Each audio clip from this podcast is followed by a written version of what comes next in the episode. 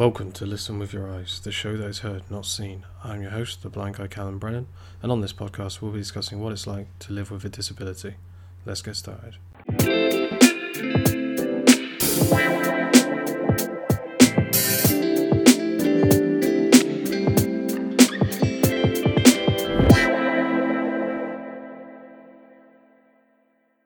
Joining me on this episode are the returning Lewis, Yayan, and Erin. Hello. Hello. Hello. Also, I Hello, object to being last. This isn't.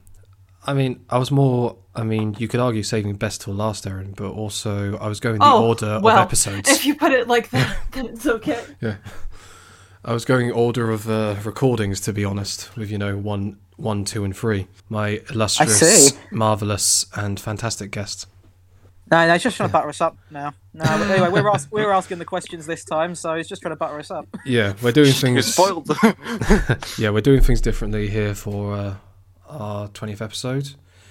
Uh, I've had people um, who I've recorded with say to me afterwards they think I should, as Lewis said there, be the one who's being asked the questions. So we're doing it f- for this one.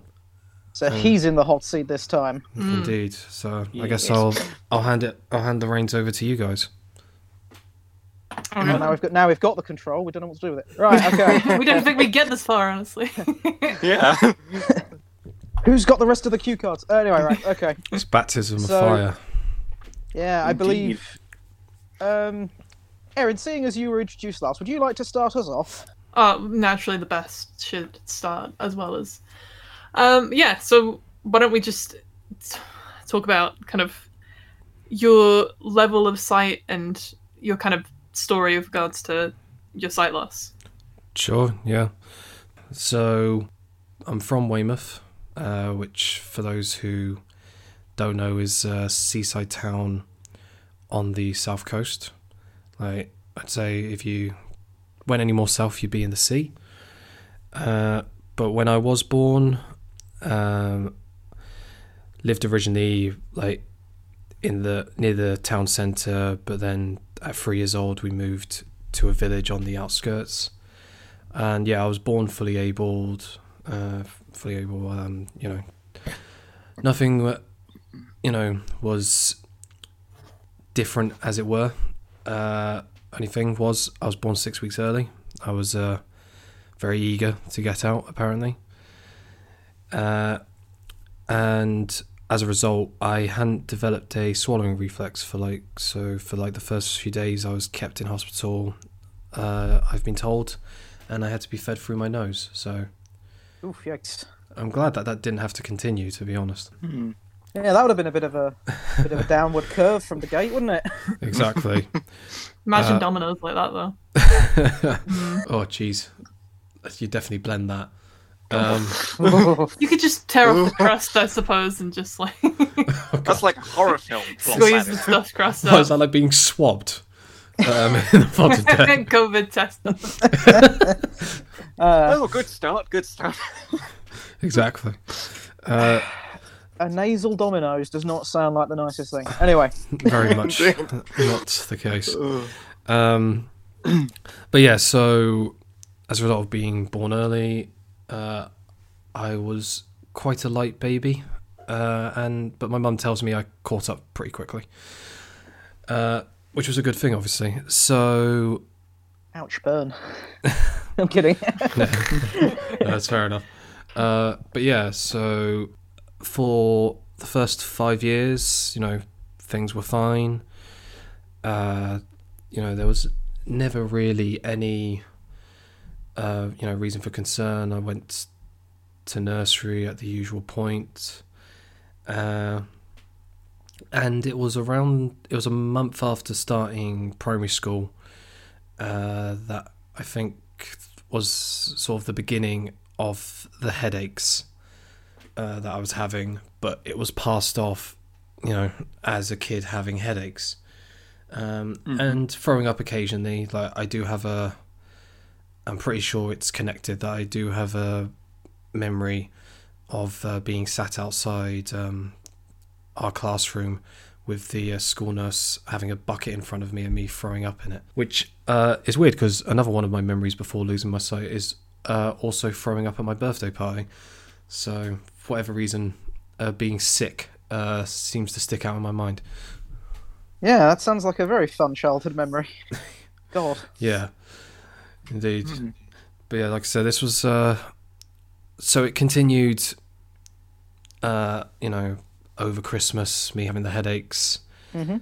I, I had continued going to school as much as possible. I think you know there were times where I wasn't able to go in uh, for that first term, and then uh, I didn't go back to school uh, in January because of the headaches being as bad as they were, and there my mum wanted to cancel my birthday party. But obviously, a four-year-old turning five that was a big no-no.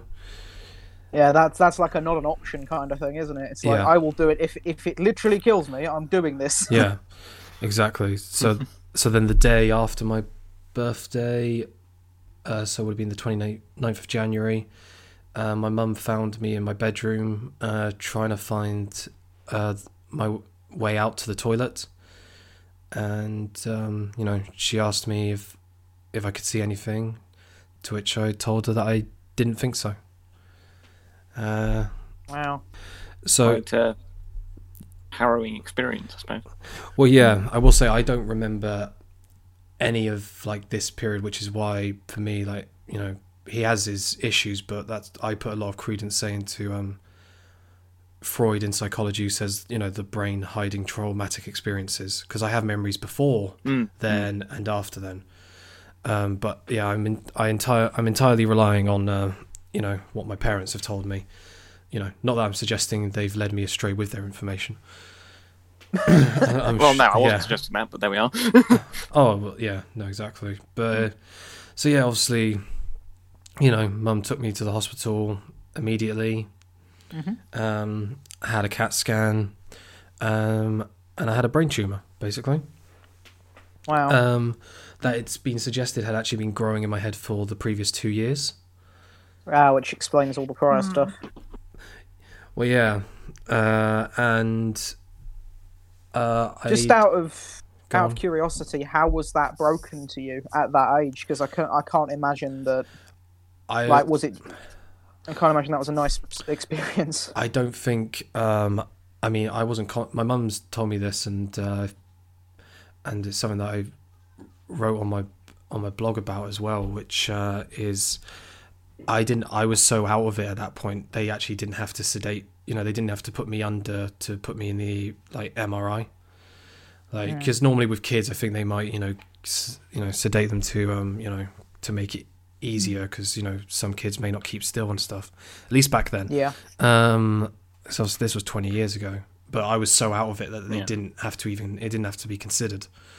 Um, Gosh. you Yeah. know. Uh, so yeah, I don't think they had been able to, they were, uh, it wasn't broken to me. I guess is my point. It was very much getcha. my mum and my mum ha- was, uh, called my dad who was at work at the time. He was working in, uh, Salisbury at that point. So that was like an hour and a half, two hour drive from us Wow. because he'd commute. So he um, like headed back. Well, he actually he met us at Southampton Hospital, which is where we then uh, went immediately. Um, Mhm. You know, because they were the closest, uh, uh, you know, pediatric neurology uh, specialties, special uh, specialists. Yep. I think the thing, possibly though, I mean, I don't know if you sort of found this from talking to other people, but maybe you were told and you just don't remember it though, because I feel like It's a lot of possible. people probably think that like if you're, I mean, if you have any kind of disability, especially if it's one that you acquired when you were younger, people probably think of this like dramatic moment that you remember. You're like, that was the day everything changed, and they broke it to me, and my parents were crying in front of me, and like I don't, I don't think anybody really remembers that when Yeah. you're younger, no matter how dramatic your story is. Like I, I don't know. I, I just don't think anybody sort of told and remembers that Mm. sort of thing. I mean, I agree with you. I think for me, from the from talking to my mum and dad, though, what it, I think it's basically as I s- said at that point, like as far as the knowledge that I had a brain tumor, I think really there wasn't really much of a chance to tell me about it um, before the tumor was already taken out Mm. because the tumor Yeah. was um, so it the, was quite a risk. Oh taking the tumor out was Mm. uh, yeah it was uh, deemed a risk but uh, my mum's told me a story where the uh, neurosurgeon um, who was um, Miss Lee uh, sat my mum down um, like after because the emergent they did emergency surgery when I went there so basically people wondering the tumor wasn't cancerous it was uh, it was benign but what it had done is um, it had caused a buildup of fluid um, in my head and it's the pressure from that um, on the part of the brain that you know control the optic nerves that's what caused my sight to go uh, and So is it actual optic nerve damage, or is it on? You know, is it like brain damage? see that's where i'm not 100% sure i will admit myself i'm not 100% sure because that'd be interesting. Because then I suppose it'd be more a psychological blindness, but you've never seemed. You know, if it was just the brain. Yeah, no, I'm pretty sure it's it's. oh, I'm pretty sure it's optic nerve um, related, but yeah, but as a result, so when I got there, they um, you know, they like did the classic like drilling a hole in my head thing. Um, I've still got the bit of my skull missing uh, at the back of my head, uh, but then they put a shunt, an emergency shunt in, uh, which for those who don't know is um, I can basically describe it as at the top it feels like a 3D um, half of an oval, and it basically is connected to a tube that, for me, goes down my neck, and like you can feel it on the side of my neck, uh, and you know goes down into my stomach where I do have a scar there as well. When when in secondary school you get changed for PE in the change rooms, I had a lot of uh, guys ask me if I had my appendix removed because it's in a similar place. Did you tell them you fought a bet? no, I had not. Missed opportunity. I mean, I Or a don't. bar fight, that was the other one, wasn't it? I mean, I feel like a bar fight would have been more realistic. I think um, if I fought a bear, I think I would have been lucky to get away with just a scar on my stomach. But that's how good you were, though. That's how bad you beat that bear up. Uh, uh, Yeah, it's like you you only got that from a bear. It's like oh, you should have seen the other guy. Should have seen the bear. yeah, definitely. Damn, that bear. Um, There was no bear left. But uh, no, the the idea is that yeah, the so the fluid is drained from my head, like relieving the pressure, and obviously goes down to my stomach, and then you know goes through, you know, my intestines to and comes out as urine. That's basically the idea. And um, for some people, uh, you know, their shunts stay, you know, they have them in for years and they're still active, but mine was tied off not even a month, I think, after being put in. Like it was only in there as an emergency whilst the tumor was still in my head. But then uh, my mum has told me as well, saying that uh, the neurosurgeon, Miss Lee, sat her down and basically was there like, this is the only way to save his life is to, you know, operate and, uh, you know, cut the tumor out. Um, and mum was, you know, not challenging it. Mum just generally asked, is that the only option? And, um, the Miss Lee apparently was uh, very, uh, very um, what's the word? Uh, Firm. firm Adamant? on it. Yeah, F- adamant. Yeah. Yeah. that's the one. Both of those were adamant that she was there. Like, apparently, she said something along the lines of saying, "Yes, that's the only way, Mrs. Brennan. If you st- stop me, it will. Um, he will certainly die, and I will happily take you to court over it." So. Hmm. Yeah, that's where I've often joked. to Pretty intense. Yes, uh, definitely would have been for my parents. That's the thing. A lot of people say to me like, "Oh, it must have been oh, oh, oh, harrowing experience for you," but in my mind, I'm there like, I think it would have been worse for my parents and my older brother, who was you know ten years older than me, so 15 at the time. My sister was two. She didn't, you know, she knew even less than I did. I think of what was going on at the time. Um, But I think again, I mean- though, that's that thing of people having this perception that, you know, something that like you know as an adult now was a traumatic experience. Like kids, just it's just your normal as a kid. Like, and you sort of say you remember the you know the physical stuff of throwing up because that's unpleasant, but like you don't you don't understand, you don't know, and you don't really care at that age. Like you're just sort of getting on with it, yeah, and no, it that's is all the, the people around you that are affected. definitely. Yeah, and obviously, um, like, uh, people will say things like that, and they'll obviously say, oh, it's strange that the doctor. Some might even say that it's strange that the doctor would say, "Oh, I'll take you to court," like that would be the straightaway thing they would go to. But it's it's quite understandable in both ways because it's understandable for your parents or your mother at the time to want to save you from something so extreme or painful, but it's also understandable that they have to state that um, to just shock whoever they're talking to into reality. So it's you can kind of see it both ways. Oh, definitely. You can see it as dramatic, but also why it needs to be. I mean, yeah, I know in some ways it was dramatic, but no, I, I don't think, you know, I think fair enough that she said that because there are cases, you know, there's been in this country and obviously in other parts of the world where, you know, a child needs, you know, a certain procedure, but the parents don't want them to have it. Like, I always remember one when I was growing up where it was a, yeah, was it like a one year old boy had cancer, but his mum wouldn't let him have uh, the chemotherapy where his dad, I think they were separated, where his dad did want him to. And she like went off to, I remember she like Mm. ran off to Spain and stuff. Uh, uh, she got found in the end, and um, I know uh, the the kid did get the, uh, you know, the treatment he Mm. required. Mm. But so, so I don't, So, I don't blame you know the neuro, I wouldn't blame the neurosurgeon, and neither did mum. Like, and it, you know, you know, I No. will clarify that. You know, mum was taken aback, of course, as you would be in that moment, but you know, understands where she was coming from. And obviously, it all works out well in the end because here you are. So No, exactly. that is one thing we can take from that. Well, yeah, that's what. and now you're our problem. Oh. exactly. Yep. I uh, no, I often say to people, I, you know, I wasn't on death's doorstep. I was, you know, I'd broken down the door. Um, is the way I put it to people. don't be dramatic. It's, now uh, who's being dramatic? but I think it's, uh, you know, it's, it's just, uh, It's all right, mate. The, Fine, ca- the academy's not watching. It's cool. um, all right. then, uh, um, but yeah, like, But, so, what's your sight like now then? That's Yeah, that's what- obviously we know what caused it. Yeah, so it was. Well, I will clarify. So it was in less than a week uh, that I had the operation. Tune was taken out. Uh, I've been told the first thing I said when I woke up was, "Where's my pants?" Uh, Ah. but I was, but I was totally blind uh, at this point, as I had been, you know, before the tumor being taken out. Um, I've been told by my parents that they were informed.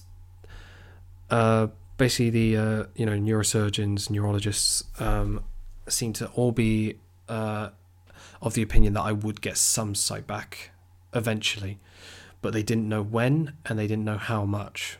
But they said I would get some back.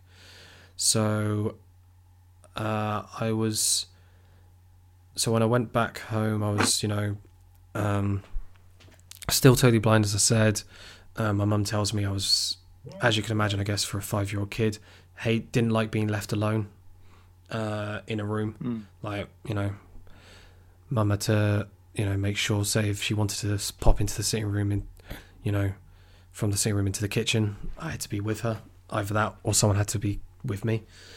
Uh, but it was in around late May, early June time. So I think it would have been after uh, May half term, as it is uh, here in the UK, uh, that I went actually went back into school. So this is why I often say to people, I don't really count reception uh, for me. Uh, Mm. And I've been told by my f- uh, f- from my mate um, who was with me in primary school that um, they had a whole there was a whole uh, situation where the class were lined up and like came and reintroduced themselves to me um, on the first day I came in uh, with the idea obviously that I could maybe uh, learn their voices. I don't remember. Yep. I don't remember this at all. Uh, has to be said. But it was soon after I went back, so it would have been later in June. It may have been early July, so not long before breaking up, obviously for the summer. Uh, that I actually uh, started to get some sight back. So, what from what my mum tells me, it started off that I could see light. Uh, gradually, then I could see shapes, uh, and at this point, I was only doing half days. So, um, there was one particular time my mum was, you know, had arrived into the school to come and collect me, and apparently my teacher at the time, Mrs. Cheeseman was her name, just came like running out of the classroom and was there like, you know, uh, Mrs. Brennan, Mrs. Brennan, you know, come quick. He can see color. Um, and I basically had, you know, like those building blocks in front of me. Ah, another Uh, ones. Yep. and my mum you know sat down with me and was just asking me what color is that one what color is that one and and i was telling her like you know because i guess they were close enough for me to see at that point and obviously with the sight as i said i was had been sighted for five years so i i, I knew what color was um you know Mm. yeah, you Uh, were aware of what you were. I'd- Yeah. What you I'd were about, imagine- sort of thing. I'd imagine with um, with that kind of moment, obviously the adults around you were kind of completely bemused, but they're saying, "What colour is that one?" Sort of somewhat tensely, and you're just probably nodding along and speaking completely normally. I mean, I can only imagine. I really do not remember this. Like Mm. the only memory I have of being back at the school for the rest of reception is when I would have still been totally blind because I remember holding the te- the teaching assistant's hand while walking around the playground. That's the only memory I have from when I returned um, for the rest of reception. But so what I've been told since, obviously, I had the usual like you know eye checkups um, with that happening, uh, with the sight coming back, and what I've got is so I've got light perception technically in my left eye, but I always just tell people I've got nothing in my left eye because it's barely any light perception, uh, and due to the sight I have in my right eye, I don't really think I use it. So the sight I have in my Light, light, light perception's a bit of a tricky thing to use. To be Hmm. fair, Yeah.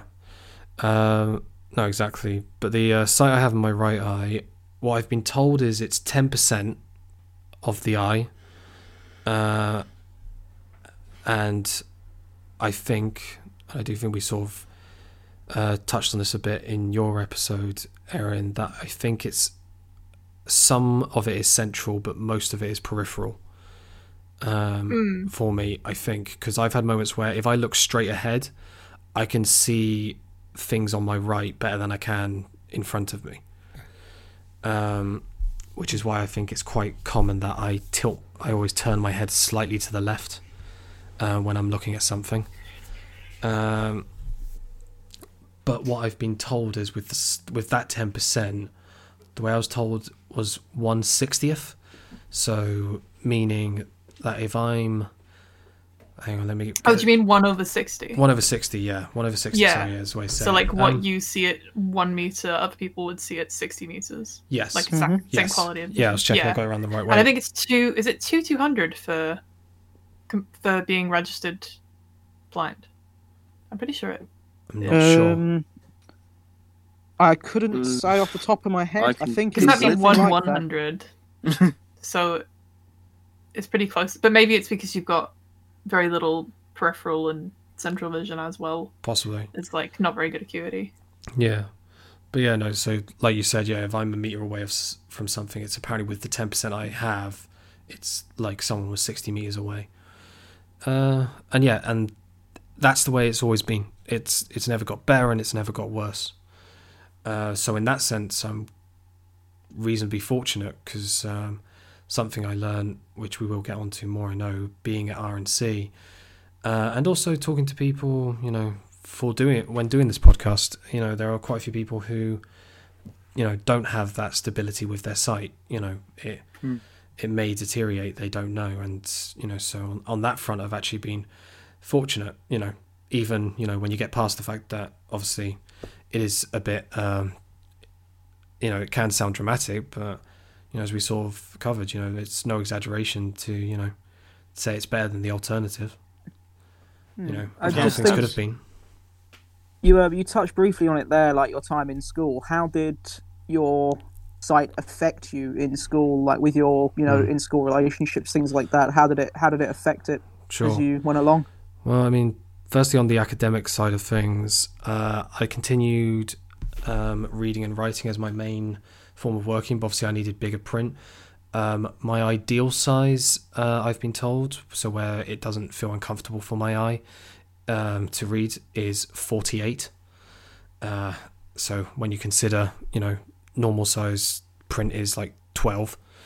Uh, yeah, 12 to 12 to Mm. 14. Yeah, uh, It's that's uh, pretty huge. yes, exactly. Um, and my writing as the same result is was around the same size, so I had bigger books uh, than people, but I would sometimes I would struggle to stay within the lines uh, when handwriting.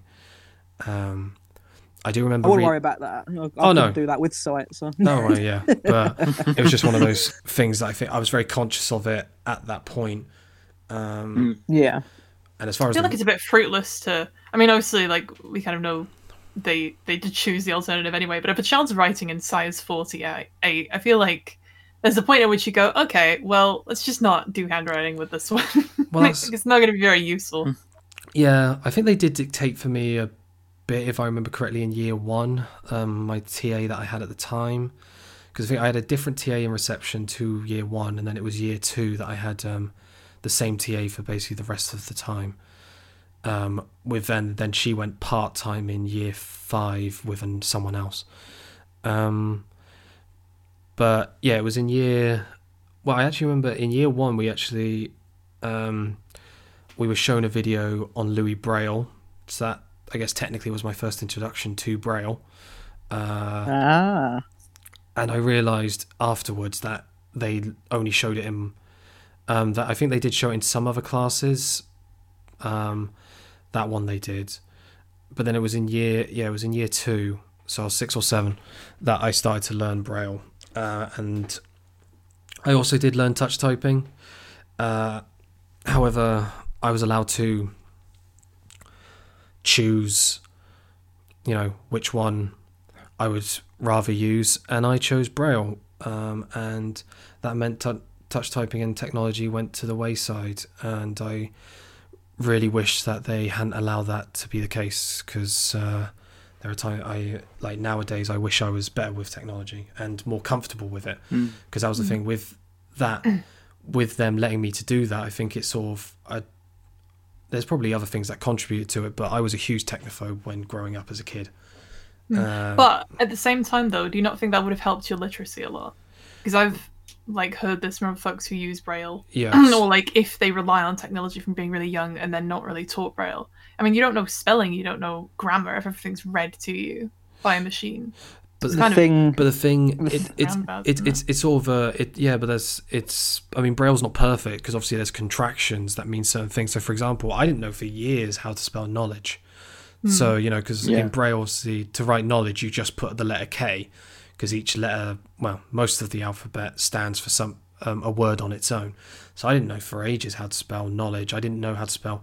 There's a contraction for necessary. I didn't know how to spell necessary for, you know, ages.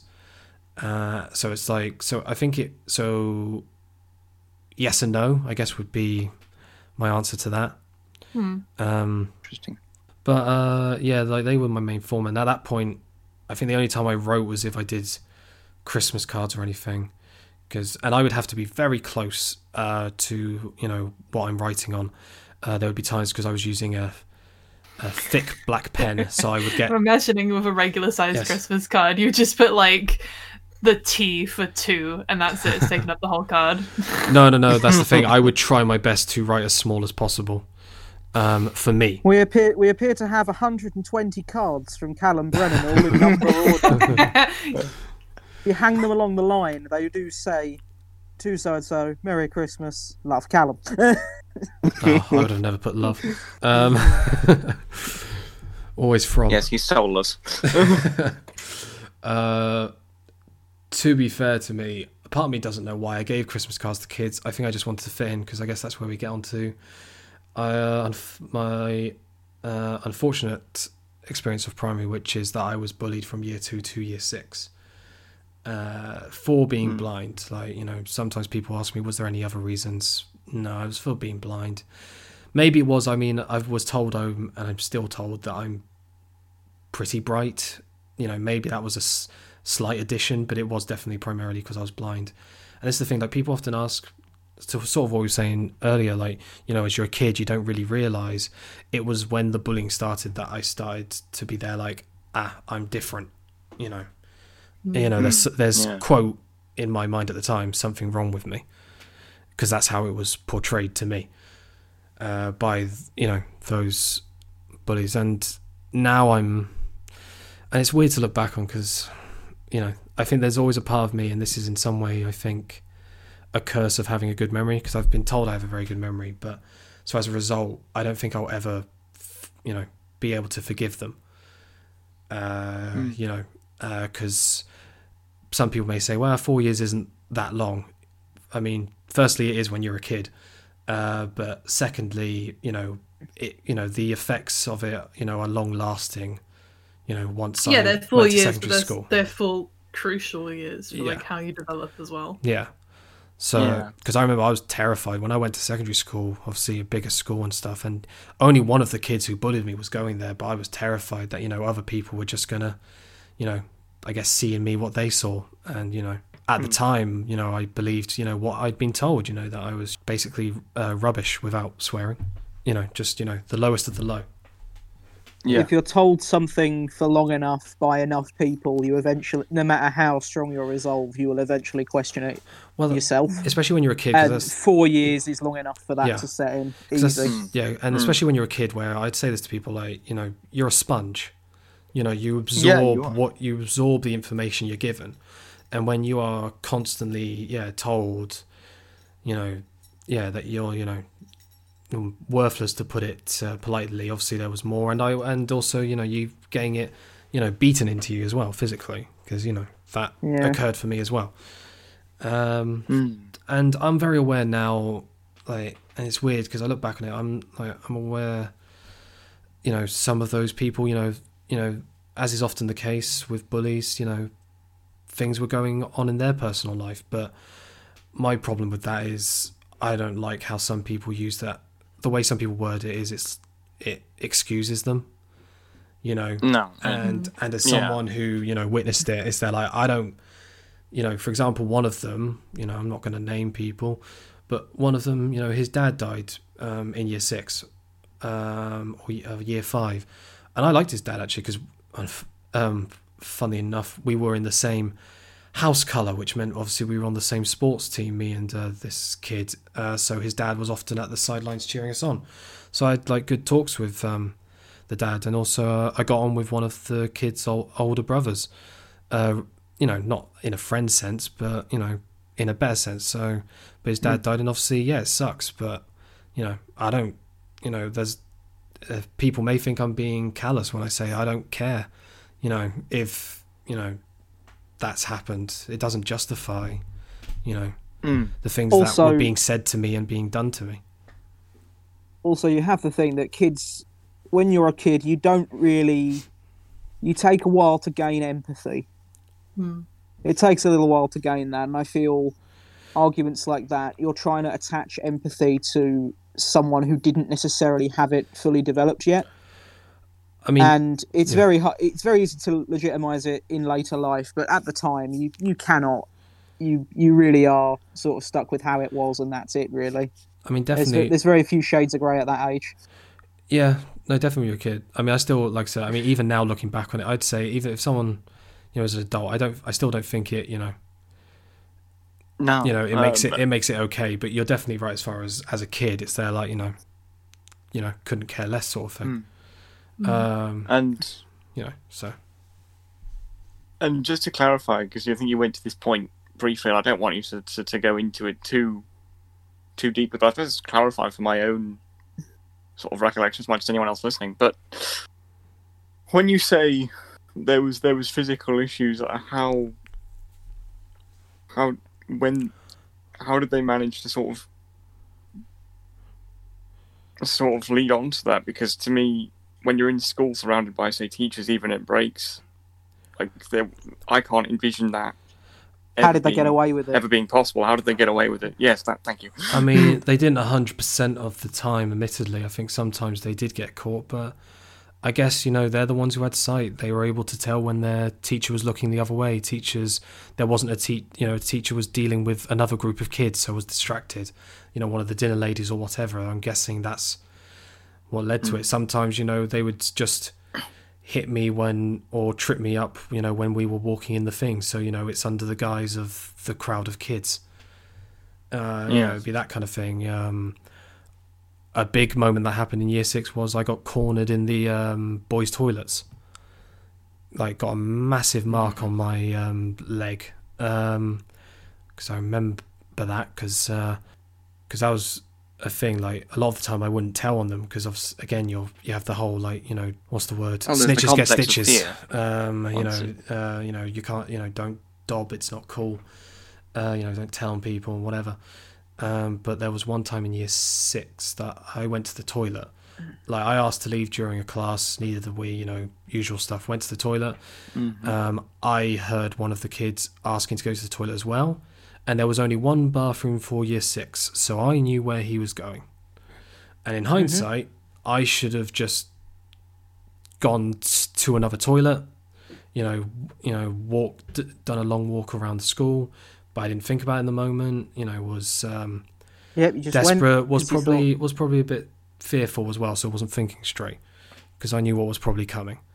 Um, And I suppose a part of me, in hindsight, especially now as an adult, would question the uh, teacher for letting him go.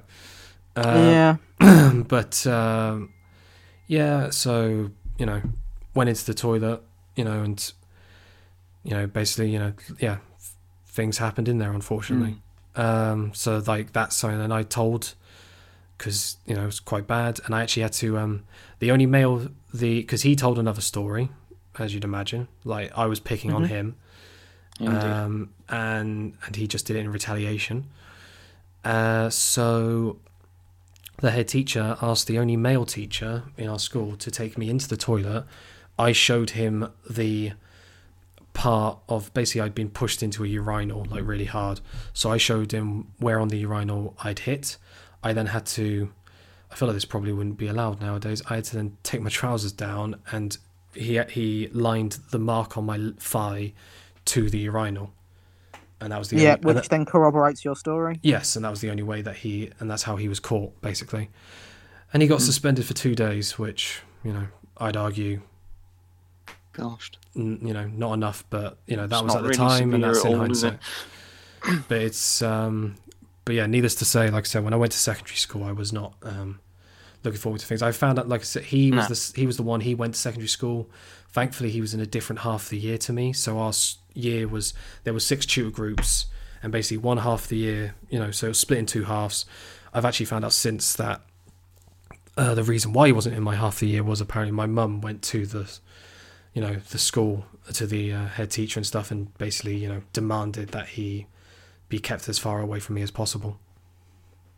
if if anyone were in like we, I don't know the age of anyone listening. Um, if anyone was in a position where they were experiencing a similar thing, um, what do you have any anything you'd want to sort of say or any sort of Uh, like because I know the whole yeah. you know don't snitch on people and all that. Would you say oh yeah, you that- know yeah, no, that's definitely the big one where I'm just there, like you know, screw that sort of thing. You know, it doesn't. you yeah know, it's do not be afraid to, Yeah. seek help. that- you know, and if they and do. if they and if they threaten you that you'll be a you know a you know social pariah for um you know for telling on them that's you know that's crap you know you know they're you know some people you know may hold it against you but you know frankly it's better than not saying anything which was the case for me for all that time you know and it definitely affected me poorly for years to come.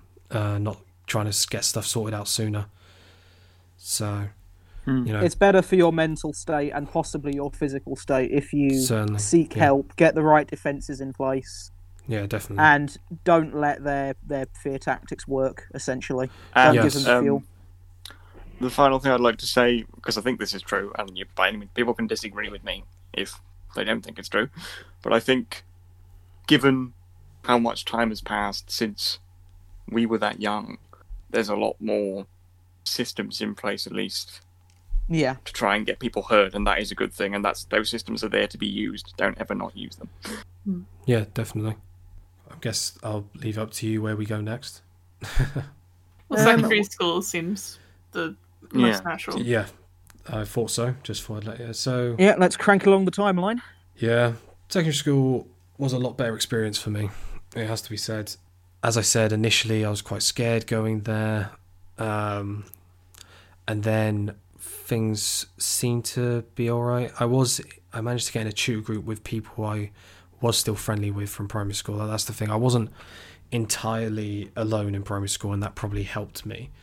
Uh, unfortunately, I know there was one where a friend of mine at the time, not friends with him anymore, drifted apart. Uh, I do think he did stand up to one of the bullies at one point, but he, um, you know, got s- his head smashed on a bench for his trouble. So it's things like that as well that don't, you know, help in those situations. But anyway, No. so when was at the secondary school, was in the two group. I still was not using my cane around the school despite being bigger. I hadn't used my cane in primary either. Uh, did learn to use the cane whilst at primary, but just didn't want to use it in the school itself. I think again, it's like a lot of people have mentioned uh, on episodes uh, that I've done.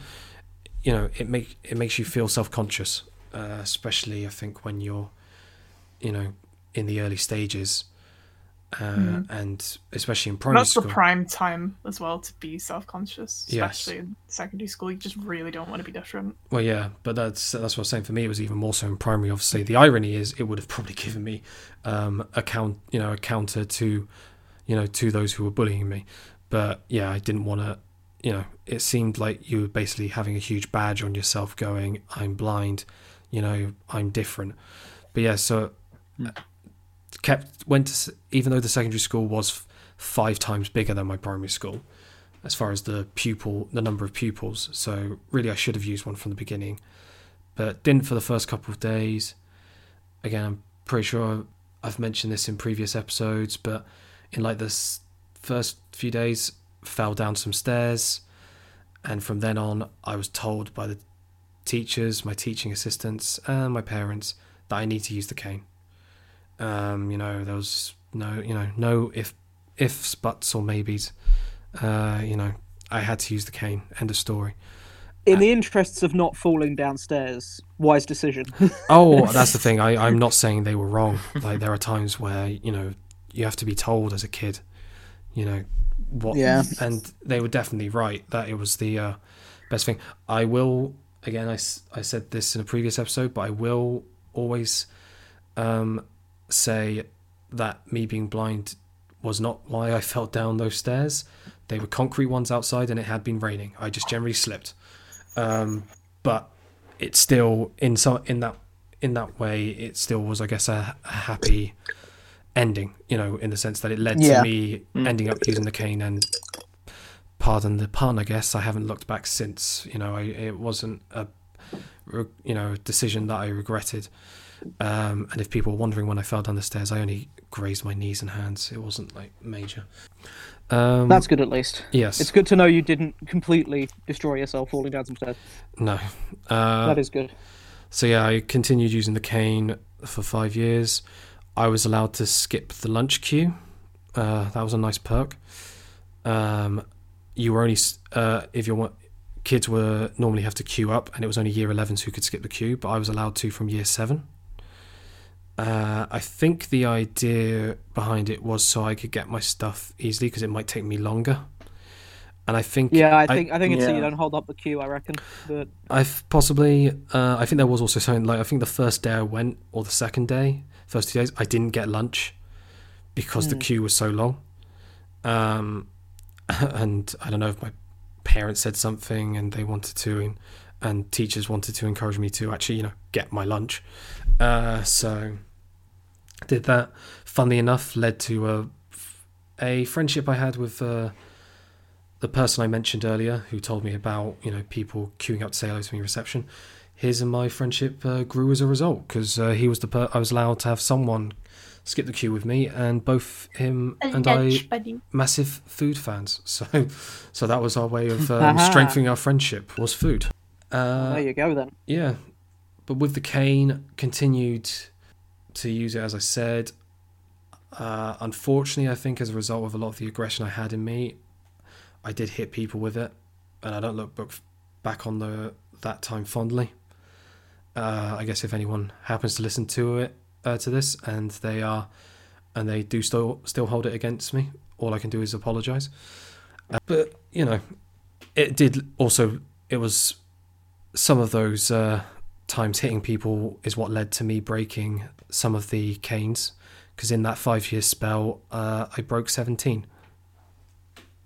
That is quite the economy on canes, there, friend. It is. Dear. God. Yes, again. it's quite. that- Um, I I, don't look think we have discussed it before, but it's quite a a bigger number than I, I re- I remember. So when you say, I assume you just mean like when walking through, you were hitting hitting someone's foot harder rather than Mm. just charging at them with. Not all the time. Um, sometimes standing around with friends outside talking, and then you'd go sneak up behind one of them. Their legs are open. Um, yeah, and nut shot. Um, and there was one time I hit someone in the nuts, and clearly it was hard enough that the cane broke. Uh, yeah. oh god! And I, Just I to- must ask. Sorry, metal or or fiberglass? See, I can't remember with that one because I. that's the thing. At one point, I switched from because I originally did have uh, fiberglass, uh, and then I switched because um, the fiberglass started because when they get quite old, it started splintering him, and I was getting uh, you know, splinters in my fingers from my cane, which was not fun. Uh, I feel we should clarify for the, the audience listening. Um, these canes are not the most malleable of things. They are rather rigid yeah, and Mm. would deliver quite the punch, as they are ooh, meter and a bit long. yeah, So there's say. quite there's quite the fulcrum on them. Let's just say uh, uh, you Yeah. would not want the business end of that no, I, I don't. your. Yeah, I don't look. and I your think we should also re-clarify, though these stories may be very entertaining and quite funny. I don't, Don't condone it. do no, this. I don't. I don't condone it. Like I said, I look back on Don't it. hit people in the crotch with long sticks. Yeah, I, or It's a bad thing. unless in self-defense. I had a lot of aggression in me um, at that point as a result of the bullying. So it was pent up. You know, this was my way of releasing it. I think also the fact because you know we were boys, um, and boys laugh at that kind of thing. So my, the other people would laugh, and that would make me feel an element of acceptance. So I see that. Mhm. uh, so that also encouraged me. Uh, you know, However, I feel we should mention at some point, luckily for your friend's tender areas, um, you did later apply for a furry four-legged friend indeed. and you didn't use them to whack people's nuts. who you didn't hit. No. Yeah. no, and and I haven't been able to train them to do that. Uh, either of them. Uh, that would be rather the spectacular sight. I'm not gonna lie. I feel like I mean the tails are pretty good height. I mean, fairness. I if you mean, did I mean, train tails are quite aggressive anyway. yeah, well, I think as I think all three of you can attest to with my current guide dog, he has a vicious tail when it's wagging. Um, Yes, Yeah. that is Indeed. true. like just hitting you. Uh, in general, But maybe maybe talk us through Yes. how how you came yeah. to your first furry companion. No, I was going to say so. Sl- to slightly go backwards, because it was in primary school that I first heard about guide dogs, and actually before I uh, ever learnt to use the cane, um, in year two again. So on top of that year learning braille and touch typing, uh, we had a uh, a lady come in with her guide dog. I don't remember the dog's name or the lady's. All I remember is the dog was golden. Not sure if it was a retriever, lab, or a cross between the two. Uh, and yeah, she gave a talk to us, and I think in that moment, you know, I've always been a dog person. Uh, at that point, my family had um, our family dog, uh, Paddy, uh, he, who he would have been about four or five at that point. Jack Russell, lovely dog. Frankly, um, probably uh, heard a lot of uh, the pro- the troubles I was going through during primary school, admittedly. Uh, so I thought it was great, though the idea, you know, dog helping you around, you know, amazing. Uh, especially at that age, I was there like, you know, another dog in the house. Uh, however, at that point, you weren't able to get a guide dog until uh, 16 at the earliest. It has since been changed to 14, but that meant I had another, you know, 10 years to go.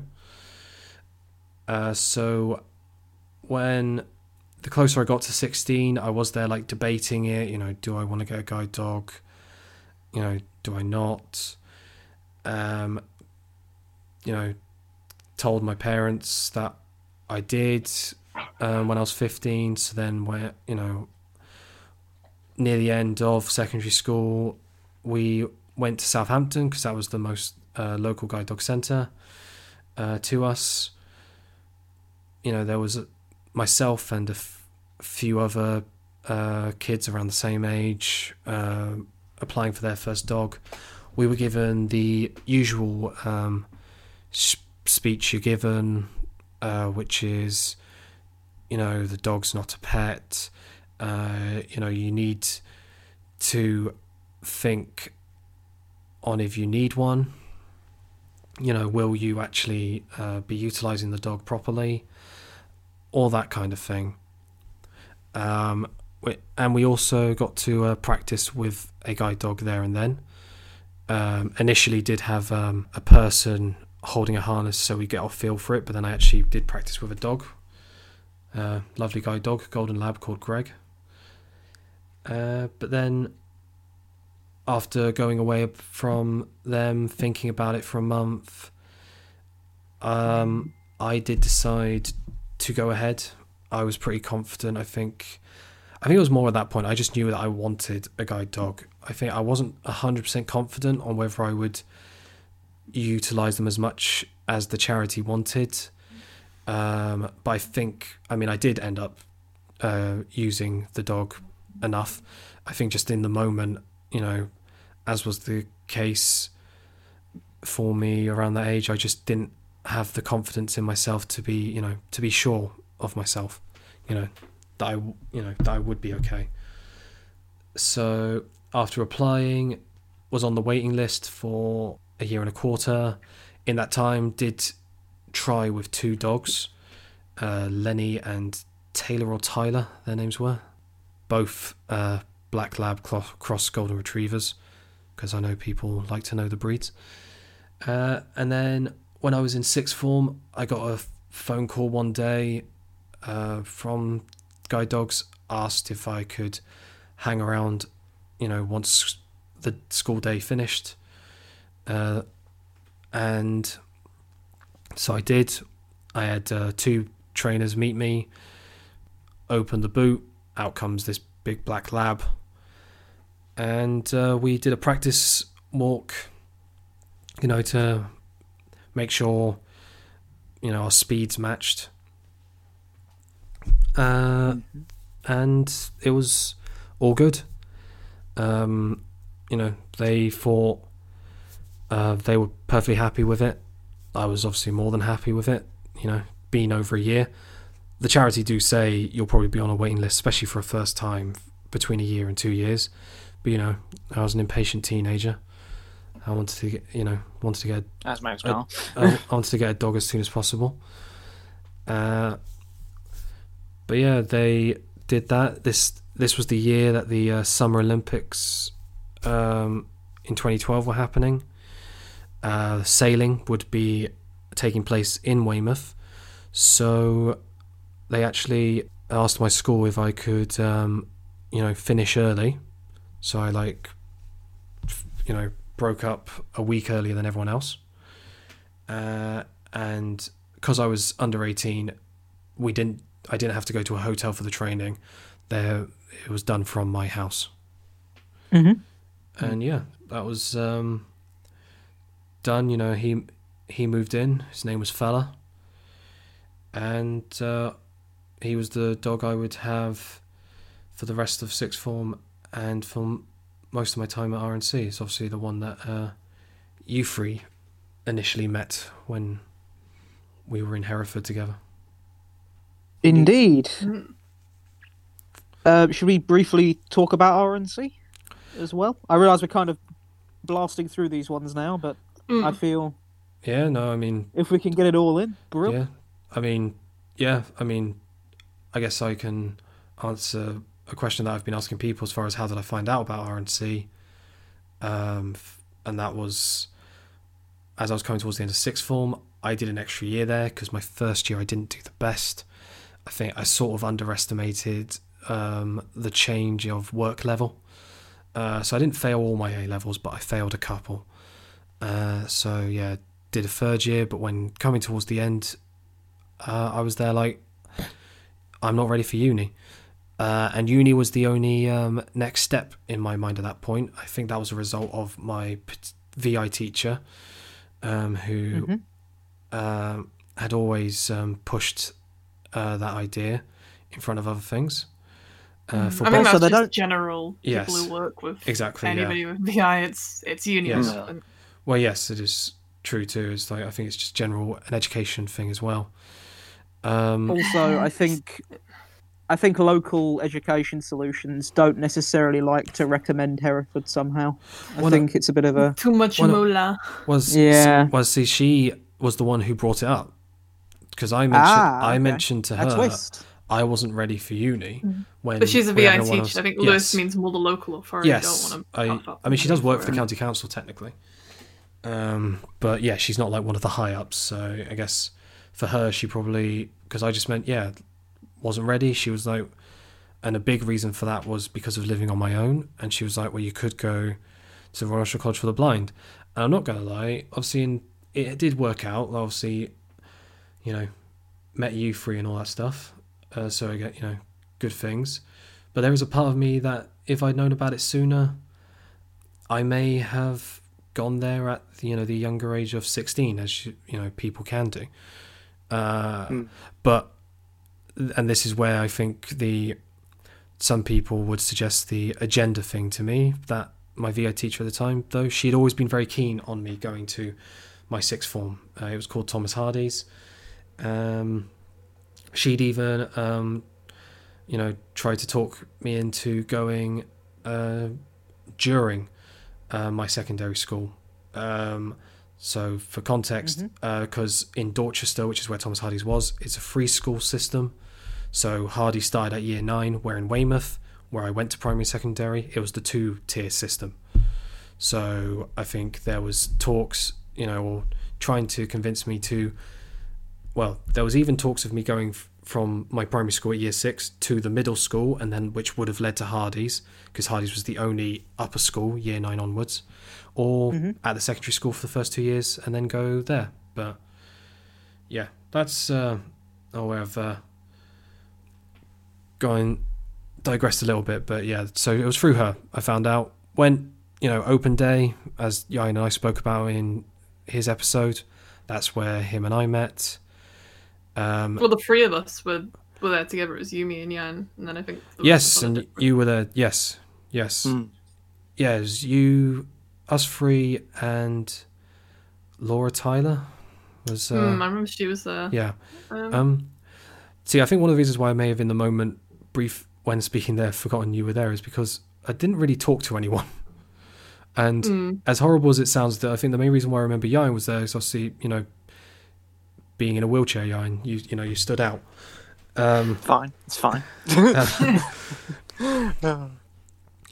also, um, so yeah, and then also Lewis, again, as we covered in your episode, Ah, met the induction day. induction day. yes but um yeah i mean i know you guys may want to talk about stuff as well but i'll say my piece on it that overall you know there were negatives uh but for me i think being at the royal national college for the blind was a very positive experience. Uh you know and it definitely helped me on the whole living on my own and preparing me for that uh, which was I the main reason i went The thing, even when you say like, because I think almost everybody that went there would say, "Oh yeah, there were ups and downs to it," Yes. but I don't think anybody could say the rehabilitation side of it. It really did work. Like I don't think anybody could really say Mm. that Oh, they the- didn't. that Yeah. didn't work. It's the Yes. social aspect of it that, in some ways, for me it was yeah, negative. in the second year for me specifically and i guess for you two for you three as well because i don't know i mean you three may disagree actually but for me the first year was fine you know there was slight hiccups Mm, mm. slight but especially in comparison to the second year first year was a breeze um um As a place to get you from no skills to ready to work, it is Hmm. impeccable the work they do yeah because they can get you from. uh, obviously, again, sort of referencing my one, but like I had no way of working, no working medium, and I came out of it able to live on my own. So Yes. Mm. it's they do amazing things. It's just it's not always implemented the best. I think's the the crux of it, like Erin says. Yeah. Mm. No, there's that side of it, definitely. I think. And it's one of those things. This is, again, also leads into. Because doing the IT skills there, I think it slightly helped me, don't get me wrong, especially with the computer system they have, but I could have concentrated more. But another reason why I didn't is because I've. Again, there's always a part of me that's repelled by technology. And again, I do think a big reason for that was I was encouraged to stick to Braille, you know, and use whether it was using a Perkins or a Braille note taker, you know, the basically the electronic Brailler. Yes. Um, Because I was taken out of IT originally in secondary school, you know. Mhm. They, you know, and then my I found out since, but I had one of my TAs who was very keen on me learning how to do technology. It was through her advice that I got my first iPhone, uh, which was a very good decision.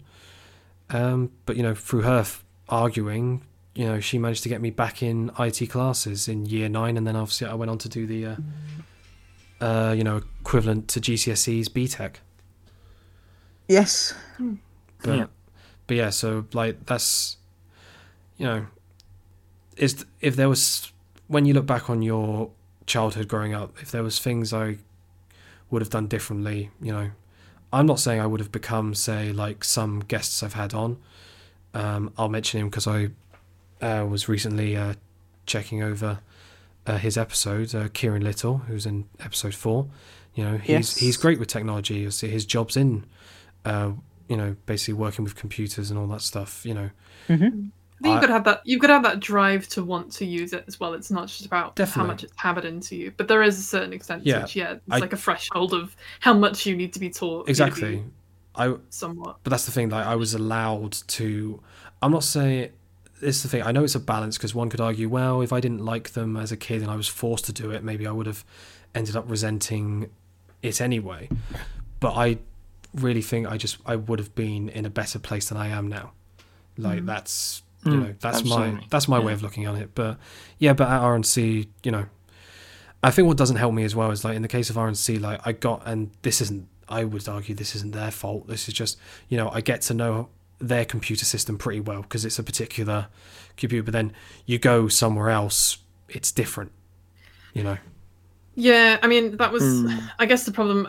It's it was like a general problem of RNC as well, but like it's such an accessible place that you kind of you live in that bubble and you're used to, you know, they'd have like the, the sort of tactile tracks to get around and just like Mhm. ev- everything was thought about, and then when you come out of it, it is understandable that you know other computer systems just aren't accessible. Other just everything really. well yeah it's just it's just even as something to be honest though even for me it's just something as simple like at rnc they had windows 7 on the computers you know but most pcs like in say at my university is windows 10 Mm. so then i'm already a bit stumped Anybody suffering from this problem on their personal machine, there is a wonderful little bit of software out there called um, Windows Shell software, and it can convert your Windows 10 desktop back to a 7 look with all the same functions. It's very fun. I think it's my IT 8.1. coming out. No, just just ask if you've got a friend who's competent with computers, they can probably get it on there, and no, it's I pretty mean, simple. like as in your IT student is showing. yes oh, i was I, going am say sorry. lewis is the one who did it can you tell um Yeah, Uh, I let him right? flex if he wants to. Let him flex if he wants to. I just feel it's important to put it out there because No, I know. it is. It is. that's your community Um, service that, that's what I've done with mine. that's your community service for the day isn't it Yeah, I'm, cock- I'm cocking off now. yeah Dismiss me done. But um, I suppose it is worth saying as well that I know I've talked to points, but another my main reason for going there as well, on top of the independent living skills, was the uh, blind football and goalball. Uh, that was Mm. a big factor for me. Uh, having to do the subjects uh, was, uh, you know, you just had to do that though to get there. So I actually I didn't mind doing socio- sociology A level. That I was interested in because it had some connection to psychology, which was an A level I did at sixth form. Uh, and also I did uh, theology and ethics, so there was also a connection there. However, doing the business BTEC, that was generally because there was, you know, there You can't tell me you didn't enjoy business. I was there. I, some I parts of it eventually. Callum. some parts of it eventually. Don't get me wrong, but I mean initially I had no interest. And you say, I mean some modules were a drag. I think, um, you know, we we had times with trying to help out each other. Callum, the accounting, the accounting, accounting one. module was That was me perfectly helping you. Yeah, that was because I I had never used. this, this was quite funny. I I was quite bad at maths, Hmm. and uh, I normally wrote things down on bits of paper. Obviously, lacking my eyes, Yeah. couldn't really do that. So Callum could attest a blind calculator is not the way to go. Use the one on your well, phone. not for you anyway. I'd I'm- say no, I'm I, sorry, I, I'd I'm grown up sorry. using No, it, so I was fine with useless. it. I was fine with it. I'd grown up and using Hugh it. Lewis ranting. Yeah, but Yeah, if you were brought up to use a car with two steering wheels, you'd be good at using a car with two steering wheels. Someone who used one with a conventional, well working single steering wheel would be baffled. don't get me wrong. Like, see, that's where I think accounting worked really well for me. I've always been good at mental math, um, especially when growing up. Um, obviously, you know, a bit rusty now probably because you know not in the not you know not doing it on a daily basis as you do in school. But I always I was pretty good at it. I also really enjoyed marketing. That was one that we did have fun with. that Uh, was that good, was where we had to create our own chocolate bar. Uh, that you know that was Ah. fun stuff. But yeah, no, it was. I went for the Fun times. yeah, I went for the blind football and the goal ball. Uh, which Had was you played that before though, or was it just something you'd been introduced to and thought, oh yeah, I'll give that a go? never played blind football properly. I realise now what I did, what I thought was blind football was technically VI football, because you know it was a regular football we were using, but we were all visually impaired. Um, and I did all right at it. I'd always played football in PE um, back at school. That was just regular football though as well. Um, some people maybe like how, um, and I'd be there like not necessarily easily, but um, I was a good defender because the ball always seemed to hit me. Um, you know, That's that's the thing about blind people, we're ball magnets. yes, Like without fail. Mm. yeah, yeah. The other one, like Yeah, I even remember, I've gotten hit. yeah. I was You've also, got extra powers because of the wheelchair Yeah. as well. Like, you I can't did deflect it, one or it's I did I did you. deflect one or two uh, deflect one or two with the wheels. Very random, obviously not trying at all. Well, I, Yeah. I, I, But- I, I do believe this is a, a straight up rule of physics. If you do have a blind or disabled friend, if you throw a ball in the opposite direction, it will somehow hit them. It will just happen. It's it's nature's way. Um, it, it was weird though how unfortunately it would obviously be sometimes more painful than others. Um, obviously. the, the Indeed, worst, the worst depending one on the area. well, yeah, I'm not. I know we're all thinking I'm referring to um, the NADS, but the one that I thought of is I had one where. So to make up the numbers, this was at primary school. We had the two um, teachers slash coaches, um, one on each team, and one of them had a shot. It was a thirty yard shot, and it smacked me right in the throat. like, like I was stood in the I was stood on the edge of the penalty box. He shot from the halfway line. But it didn't go in. no. So therefore, he lo- he loses, and I mean, you are the victor. So Yeah. there you go. I was I was also a pretty good tackler, mainly because I had a system where I could normally get the I could normally see the ball all right in compar you know contrast to the person because it was you know bright white, um, and I had a good system of you know if I'm going down I'm taking you down with me. So I would go I would um, I would take the person down with me, but I would always get the ball first. Uh, so Hello. I, I'm learning from this. Don't play football with Callum. Indeed. yes. Uh, but no, so yeah, did vi- VI football for a bit. It was like in my county, but that wasn't like that was just like uh, you know playing. You know, it was like something that was set up every weekend. I never. It wasn't like we you know played professional games. Uh, to clarify, uh, goal ball. Speaking like someone that doesn't live in the middle of nowhere. Well, see, I did live in the middle of nowhere, but it was more the fact that where we travelled, it was like forty-five minutes to an hour away from me. Uh, you know, that's how big into football I was. Uh, I've always said that football was one of the main things that like kept me going. You know, uh, especially when growing up, like I was obsessed. Mm. Um, this is probably more of a because the thing for me is as well that you know I wasn't just obsessed with the game. I was obsessed with the behind the scenes stuff. The you know uh, transfer season. I realise I'm saying this to the three of you, and you're not as interested. So I'm more saying this for any listeners who um, are you know would care. But uh, for those who would get this reference, uh, my dad used to enjoy calling me our household's Alan Hansen when growing up. Uh, who was a f- famous football pundit. Like from the, the pop band Hanson. no, um, definitely not. We do care. We just lack. We just lack comprehension. It's, it's it's fine, but um, Quite true. like I said, f- football and pro wrestling. Those were my two things. Um, but yeah, goalball. I tried once in year four. It was like a session that was held at a local school. Enjoyed it for what it was, but never really came across it again. I taught. I, sh- I did like sessions with my friends in secondary school to teach them how to do it, like as a sort of after school club. Very a temporary one, but you know, organised it with my the head of our year, who was also a PE teacher, uh, and then yeah, but when I went to RNC with the opportunity to do both, I was there like, yeah, I'll do that. Big football fan. The thing is, football and blind football are quite different. Um, again, I know I discussed this with other people in previous episodes, but you know, like for example, because everyone's blindfolded, you know, you're all talking blind football. You have to when you dribble. Conventionally in football, you sort of push the ball out in front of you and run onto it.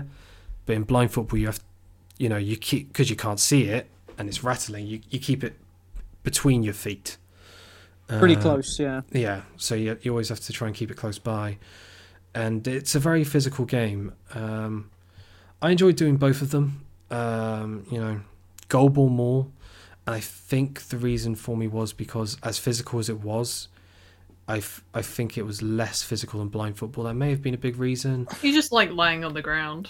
the thing is it's not just that though is it it's it's really not and i Just know to ex- just to explain for those that don't know, Hmm.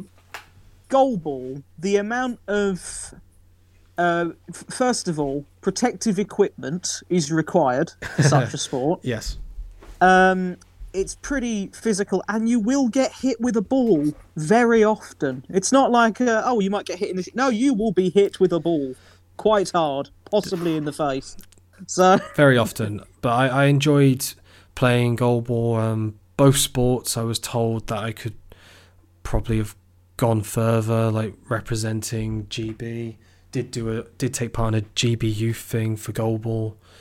Um, but my thing, I was just I've never been a competitive person, and to me, as someone who wasn't competitive, but all the others were, I don't know. I just I was I was wanted to do it for fun, and the fun was being taken out uh, for me. I see that. You know. I see that. yeah, So completely understandable. and you know, like nothing against them, but especially in the case of my teammates for blind football, I just thought most of them, you know, we were we were different characters, and Mm. you know that just made me, especially at that point in my life, I just, you know, I think that just made me uncomfortable, and no fault of their own, just no, that just, was the way it was. Uh, but you know, because like I said, I just I never. I think looking at my my dad um, and my younger brother and sister, I'm pretty sure competitiveness, like I may, who knows, maybe I had naturally inherited it from my mum, but I do remember being competitive as a kid. But I think, especially when it came to competing in sports, I was obviously always against fully sighted people. I learned very quickly there is no point being worried about winning. You're not going to win. You know, just Yeah, have just just, have fun. sort of thing. Yeah, It's the taking part that counts. yeah, and that's very much something. And I do, I do actually think that is true. But it's very much something in that position you have to, um, you know, consider. Um, but yeah, ever since I left RNC, so due to there not being many around the country, I haven't really done goalball or blind football. To be fair, I don't think I would have continued blind football. I think in my final game, getting a minor concussion did put me off. You know, Uh, you know, I know some people say, you know, you need to get back on the horse, as the expression goes, but for me, it was like, nah. It's sort of like I was already struggling during the match because it was so competitive. and People shouting so much. It was just getting too much for me. Frankly, it was a bit overwhelming. And then, in some ways, at the time anyway, I considered a bit of a blessing when I did get the minor concussion. I had to be stretchered off. Um, you know, and for you to Okay. yeah, and for you to have that mindset is not healthy. So you know, I think Yeah. I was always there. Like, I'm not going to go back back to blind football. Once again, if if you think that um, regular football is too tame, Mm. Paralympics, good watching. Oh, never ever Dear God. ever watch wheelchair rugby. I Oh, I murder saw- yeah. Yeah, there is a reason it's called that, like murder ball. Yeah. Let's dub that. yeah. But yeah, uh, I guess, and the other things just mentioned about RNC, because I know I've mentioned in the past, was in the second year. Another reason why it was a difficult time for me was my first guide dog was forced into retirement. Um, Yes. Had a heart condition. Uh, and that was um, very tough for me. I don't know how it came across to people on the outside, like you three. Uh, but I was definitely not in a good place around that time. Like I like to Mm. think like Mm. because we had business and stuff like that together. There was a lot of times we would walk to lessons and things like that. Yeah. And I remember there was a period where you didn't have a dog with you yes. for a lot of it. And I know I'm fairly certain that completely knocked you for six. You Mhm. were sort of a bit like, ah, this is this is not a dog, this is a cane. Yes. This is wrong. this is not this is not how it should be. Yeah. So, I like I, I think it's it's very difficult to overstate how much of an impact that had yeah. because Because he was your buddy. He was he was your your wingman the entire way through. So, No, def- definitely, and this is something that's been addressed with guide dog owners in previous episodes that the companionship really cannot be understated. Um, and I have always said I really do give, um, you know, fella being my first dog. Not saying you know my current guide dog Euland is not a great companion as well, but due Mm, to the order of things, fella was the one who um, really gave me a lot of confidence. Like Hmm. the me getting him at 17, it gave me more stability, you know, in myself. Um, talking to people, talking to a lot of people. As I think I've told you guys before, I did. I was doing assemblies when I talk about guide dogs in front of like 300 to 500 people, uh, more in one case than 500. You know, and I would have, Hmm. I would have never ha- had dreamed of doing that um, before, even when it had been suggested to me that maybe I could do stand up comedy, which was before I got Fella. But that's where, like, getting Fella I saw as a way to gain my confidence for that kind of thing. Um, But yeah, no, um, like you said, walking around those few times without a guide dog was uh, very surreal. Uh, and it has been something I've had to replicate because um, my current guide dog did have a a few months where he had to have an operation on his leg and so therefore wasn't able to walk. Um, But at least with that one, I knew it was going to get back to normal, as it were. Um, obviously, at that point, still didn't know for sure that when I would be getting my new guide dog, when fella uh, was retired. indeed. But yeah, got Yulan very quickly. Was very fortunate in that, and uh, had him before I started uni in the September of that year. Which brings us to close to present day, I believe, Mm. in Indeed. chronology. Yes, yeah. Went, yeah. Studied creative writing at uh, University of Winchester. Was fun. Uh, did initially st- st- in the first year I did philosophy, religion, and ethics, but switched. Um, just wasn't for me. Still enjoy philosophy and religion as a subject, uh, but I think it's just the a lot of the textbooks are obviously they're old style English, and I just I just can't. I just think I couldn't handle that. It's the same reason why when growing up I couldn't handle Shakespeare. Cou- couldn't manage it. Can anyone truly? I mean, a lot of people can, and I don't know how they do. I don't know how they mm. do. I think they're fake. To be fair, even drama students I've spoken to. Everybody like hates reading it. Shakespeare. For like the best writer Oh, that's ever lived, everybody hates works. what I don't understand is Hmm. if I made up a word right now and gave it a meaning, People would. I would be an idiot.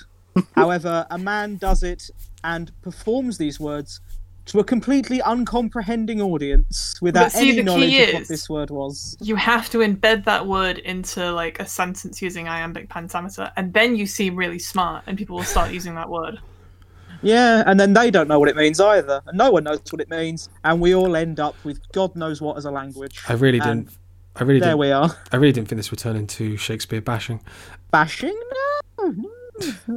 but but like Dickens as well. Like even like you know, or you know, I had um, uh, my wife uh, was reading Pride and, was reading Pride and Prejudice, you know, from Jane Austen, and some of that English, I'm there like I'm not fully, you know, managing. So to read stuff from, you know. Sh- Shakespeare time and even further back, I was just like really struggling with some of that. Um, like I'd be there, like I have no, so I'd have no idea what they're saying, what Socrates is saying here, and you know, my a lecturer would be there, like, oh, he's saying this, and I'd be there, like, ah, that's very interesting, but I don't know how you got that If from only- that. if only that was written Yeah. in plain English. yeah. Um. But uh, So yeah, with that, also I had problems kind of with like my. Freud's diaries, isn't it? I would imagine so. I also had problems with my disability student allowance, DSA, in the first year, so that didn't help. Ah. so um, yeah, I was a bit under. So I was struggling as well in the first year, which also started to affect my mental health, as one could imagine. Um, considered dropping out of uni all altogether, but managed through talks with um, different various people, including parents and uh, personal tutors, lecturers, decided to stay on at the same uni, switch to creative writing, um, which uh, for the better, I'd say, because uh, uh, that's when I met my uh, wife to be. Um, so that meant I was at, but that meant I was at uni for four years. Finished last year, you know, as we went, as we were in lockdown one, so that was fun. Um, what a tremendous time to finish. yeah, it was a bit of a whimper, um, to say the least. However, I've always said I'm glad at least that I finished rather than had to return. Um, yeah, that's I- the. yes, indeed. Same Yeah. on that one. yes, I wouldn't have enjoyed that at all. I uh, couldn't, can't imagine doing that, or let alone starting as well. I'd have definitely. Probably, I don't know what I would do in the gap year, but I would have probably, as some a lot have, uh, deferred to this September. Uh, If you are in that boat, we're in no way mocking. no, not at all. we're just very glad. Yes, not not at all. Yes, like- we are very personally glad, and good luck to you. I was going to say, frankly, if you're yeah, if you are doing your degree, Good right luck, now, Godspeed. Yeah, fair play. like yeah, have have friends who are doing their degrees right now. Don't envy them, because I'm very much, and I think this might be as a result of me growing up as a technophobe. I really like the face to face aspect of talking to people Mm, mm. um, and doing and you know doing one to one meetings with my lecturers. You know, it's it would really help Remote out learning. yeah, exactly. Not for me. But yeah, um, and now I'm here, um, living in Southampton. Funny enough, because we talked about the uh, um, being at uh, the hospital, which at the time of recording, uh, when this comes out, it would probably uh, be would have been a while since I'm going to be having an operation to have as much of my shunt removed. Uh, you know, 20 years ago wasn't um, wasn't something they wanted to attempt, but you know we've come a long way. So as is, and I'm glad it's getting done because for the last couple of years it's been giving me a lot of uh, grief, you know, aching and stuff, which is Mm. apparently natural in those who have had shunts for a while, um, with the scar tissue and everything.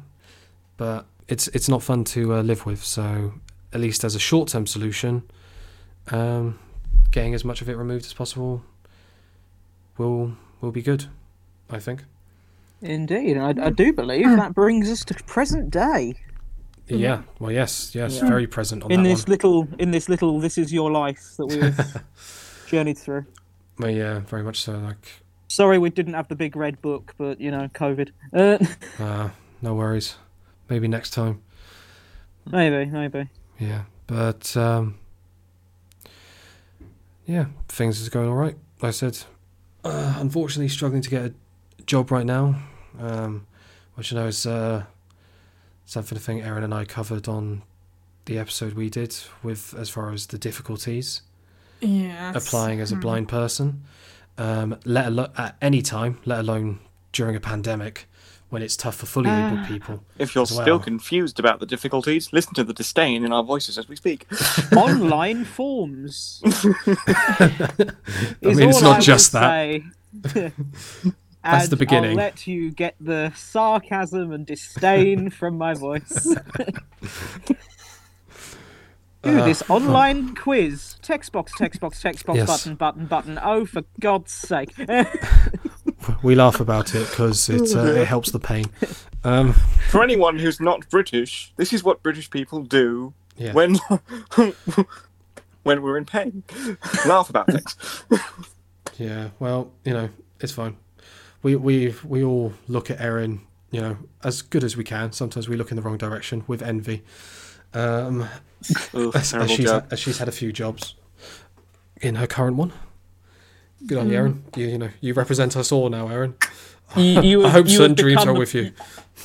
You are the positive statistic in this little clique. Yes. Hooray! I am the one in ten or third, In- depending Indeed. on what statistics you use. Yes. No. Exactly. Hmm. So yeah, obviously, doing this, keeping myself busy. It's a nice creative outlook as well as uh, not able to do st- stand-up comedy currently, which is uh, one of the things. I guess if people say your dream job, that's my dream job. Hmm. Yeah, I Not- think that would be a good Not to put you it. on the spot, but I feel I feel it is something that we are obliged to do. Could you tell us a joke? Oh dear God. Um, so you put you you put me on the Oh, that's not a good start. No, you no you, you Oh. no see no you put me on you put me on the spot, and the thing is I know any I tell um, off the top of my head are ones that you three have heard. So I guess That is fine. possibly I- not that is fine. suitable for a podcast. well some of them some of them are not suitable for the podcast that um, I am trying to put out there. Granted, Indeed. so I'm doing my best. Do you to have think- any family-friendly ones? I think this one's family friendly enough. Uh, Okay, off we go. Strap in, people. Okay, this is where I try to get in my stand-up mode. Um, so, I was in a bar the other day, and there were two men squaring up to each other, you know, and I joined the crowd, uh, who were gathered around them, and it was brought to my attention that they were both blind, and someone. So I said, "My money's on the one with the knife," and they both shut themselves. Oh my god, what a way to cap it Uh, off. Yes.